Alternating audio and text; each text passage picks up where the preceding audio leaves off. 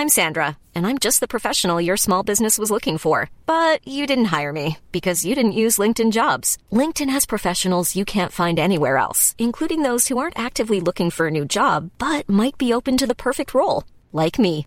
In a given month, over 70% of LinkedIn users don't visit other leading job sites. So if you're not looking on LinkedIn, you'll miss out on great candidates like Sandra. Start hiring professionals like a professional. Post your free job on linkedin.com/people today. Il Vangelo in tre minuti con Mario Persona.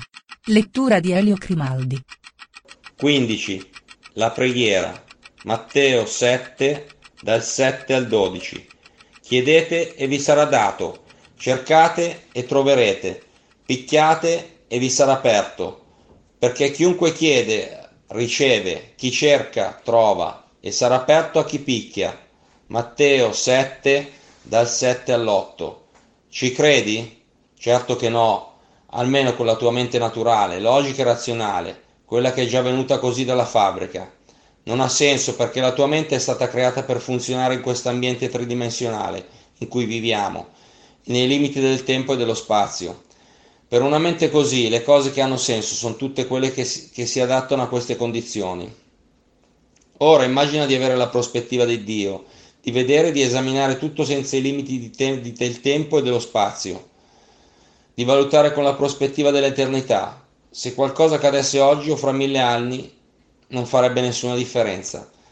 Ed ecco qui dove c'entra la preghiera. Prega- pregare e parlare con Dio, è discutere, chiedere, interrogare, supplicare, è invadere l'infinito. Se leggerai la Bibbia vedrai che tutto ciò faceva parte delle preghiere degli uomini e delle donne di Dio nel corso dei secoli.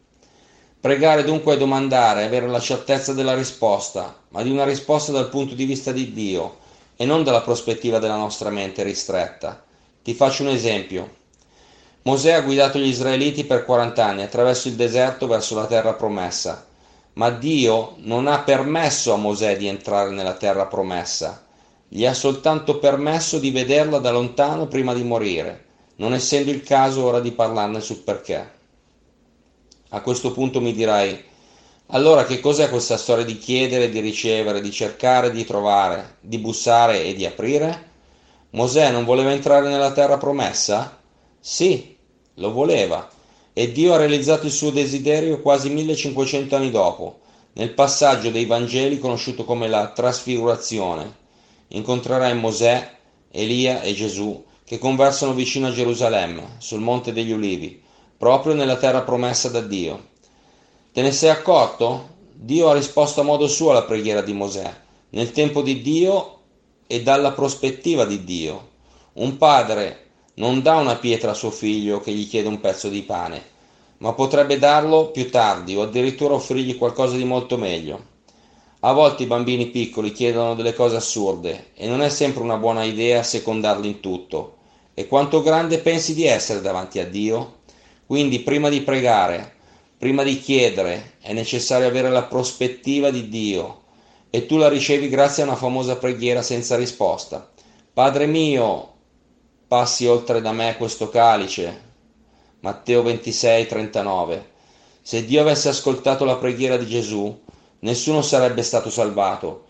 Lui non sarebbe morto sulla croce, non avrebbe tolto i tuoi peccati e non potrebbe perdonarti e salvarti. Quale sarebbe stato il tuo destino? La morte e la condanna eterna. Gesù però è morto e adesso puoi avere la salvezza credendo in Lui e più ancora puoi avere la tua mente rinnovata per vedere le cose dal punto di vista dell'eternità. Per quanto possa sembrare curioso, questa mente vasta e ampia la ottieni solo se passi dalla porta stretta e cammini sull'angusta via, che è l'argomento dei prossimi tre minuti. Visita Vangelo3minuti.net